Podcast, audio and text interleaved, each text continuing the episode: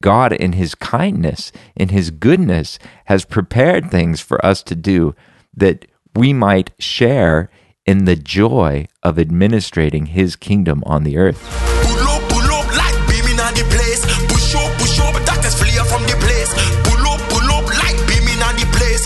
Push up, push up, darkness Hello, flee from the friends, and welcome. pull up, like Thanks so much for listening. Today, I'd like to ask a question as we start this new year and we think about what is ahead. I would like to ask you what is written in heaven's books about you? Psalm 139 from verses 15 to 16 say this My frame was not hidden from you when I was being made in secret, intricately woven in the depths of the earth. Your eyes saw my unformed substance. In your book were written, every one of them, the days that were formed for me, when as yet there was none of them. So there's this concept in the scripture that God has written our days for us. In Revelation chapter 20, verse 12, it says this And I saw the dead, great and small, standing before the throne, and books were opened. Then another book was opened, which is the book of life. And the dead were judged by what was written in the books, according to what they had done. And I want to encourage you today that there are things written in heaven's books about you, that you have been uniquely created by God to bear his image in a way that only you can do. And when you authentically express who God made you to be, you give God glory in a way that only you can. You present him to the visible world in a way that only you can. And God created us for that purpose to be the visible manifestation of his goodness, of his life. And that's only realized in Christ because apart from Christ, our spirits are separated from God. We can't be joined to God. We can't be indwelled with the life of God the way that God intended us to be. But when we become indwelled by the Holy Spirit, we become the expression of God's life on the earth. And God has a way for each of us to uniquely manifest and demonstrate His goodness, His kindness, His love, and His life. And God has written things about you in His books in heaven that are for you to go and accomplish. Now, when it says in Revelation that he saw books open, and then there was another book open, which is the book of life. I just want to affirm that I'm not suggesting that these works somehow merit salvation for us. Jesus Christ and his sacrifice alone is how we are saved. We're saved by grace alone. It's not by any good works that we could do. Yet God, in his kindness, in his goodness, has prepared things for us to do that we might share in the joy of administrating his kingdom on the earth. Ephesians chapter 2 verse 10 says this, "For we are his workmanship, created in Christ Jesus for good works, which God prepared beforehand that we should walk in them." So God has set us up to enjoy his life and to manifest his goodness. And there are things written about your life in heaven that God has called you to do in John chapter 3, John the Baptist's disciples are upset because more people are going to Jesus than they are coming to him. And John responds to them by saying, A person cannot receive even one thing unless it is given him from heaven. And so John the Baptist was only interested in doing the things that heaven had given him to do. Jesus said in John chapter 4, I can only do what I see the Father doing. So John wasn't concerned about how many people were baptized by him or how many people were baptized by Jesus. He wasn't territorial about what was his versus what was Jesus's. He said, Look, all I can do is what has been given me from heaven, and that's all he cared about doing. And remarkably, when you look at John the Baptist's ministry, it was very, very short. And he spent his whole life getting ready for that, you know, living in the wilderness, being prepared for this time, this very short period of time where he would proclaim the coming of the Messiah and get the people of Israel ready to receive Jesus. And then shortly after his ministry begins, he's put into prison. And yet Jesus said that he was the greatest old covenant prophet, that he was greatest of the prophets of the old covenant. And so uh, sometimes our metric for success is very different from heaven's metric.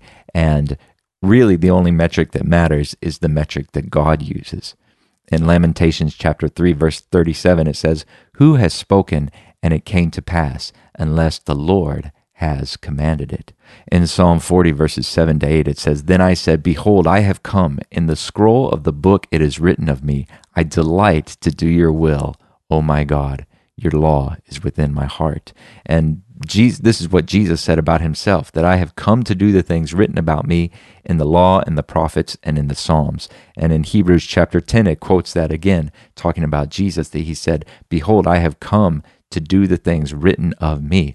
And I believe that the things written in the law and the prophets and the Psalms were first declared in heaven and they were communicated to mankind. And, and man was inspired and led along by the Holy Spirit and wrote these things down.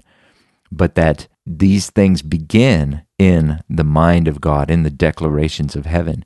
And so as we consider what's next for us, where are we going? What are our goals? You know, it's the beginning of the year. It's the time when people set goals, the time when people make resolutions. And since getting into the real estate business, I am inundated with emails about goal setting and time management.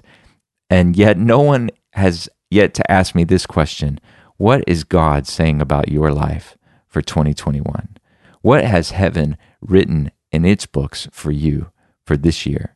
And you know, this could apply to our whole lives. This could apply to this year. This could apply to today. This could apply to the next hour. What has heaven written in its books for me for the next hour?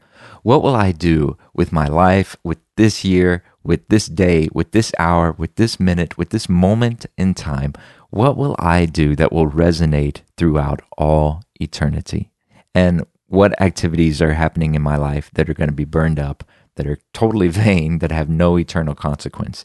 And we have to use the standard of heaven. I think sometimes we're tempted to apply a worldly standard for what we think is truly important.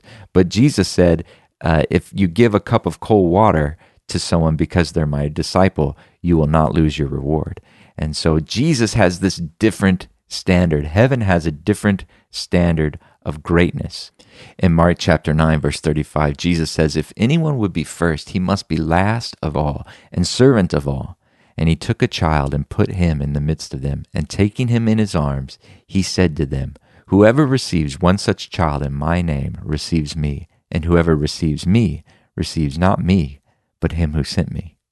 And so the standard of greatness in heaven is different than the standard of greatness according to Forbes magazine or according to the Wall Street Journal or according to the New York Times or or any basically any media outlet out there. I mean, if we follow the world, the it's astonishing, I think, if we think about it objectively, it's kind of amazing that you can fill stadiums with people to watch people kick a ball around or throw a ball around.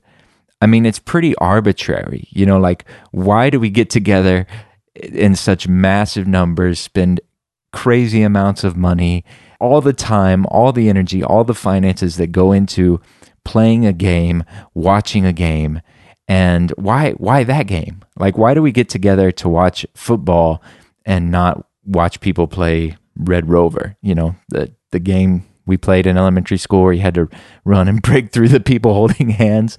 Like, why not get together and, you know, hundreds of thousands of screaming fans to watch people play kickball instead of baseball? Like, it's it's kind of random the things our world values. And if we follow those values, we're going to be led astray. Jesus said that wide is the path that leads to death, narrow is the road that leads to life, and few find it. And even Christians fall into this trap of bigger is better. And we have our, our Christian culture with our own celebrities and our own uh, labels of what we think success is and what greatness looks like. But Christ, his standard is to become less, to serve, to give a cup of cold water. And so we don't achieve heaven's purposes for our life by following the crowd, by buying into what the rest of the world is doing, by seeking greatness according to the standards that are pushed on us by people who are not prioritizing intimacy with God, by people who are not prioritizing God's kingdom, seeing God's reign manifested on earth, by people who are not seeking first God's kingdom, not seeking first his righteousness.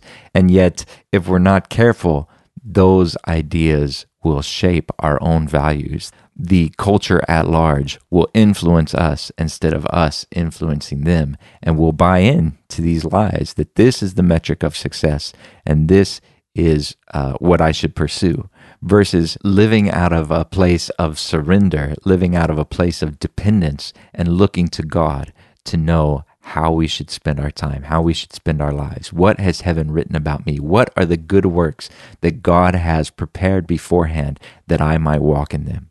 And so, a fair question to ask would be well, if there are things written about me in heaven's books, things that God has prepared for me to do, how do I get access to those books? How do I know the good things that God has prepared for me?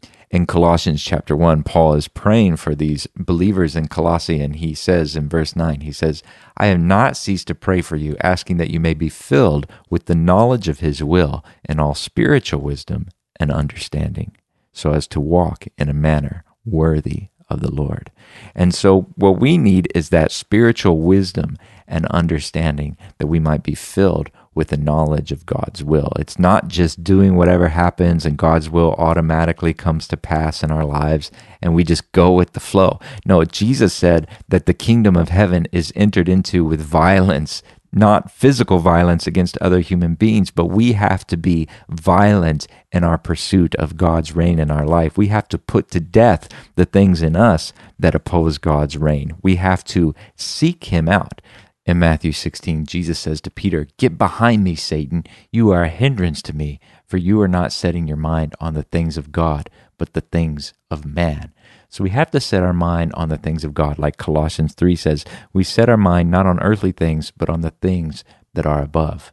In 1 John chapter 2 verse 6 it says whoever claims to abide in him must walk as Jesus walked.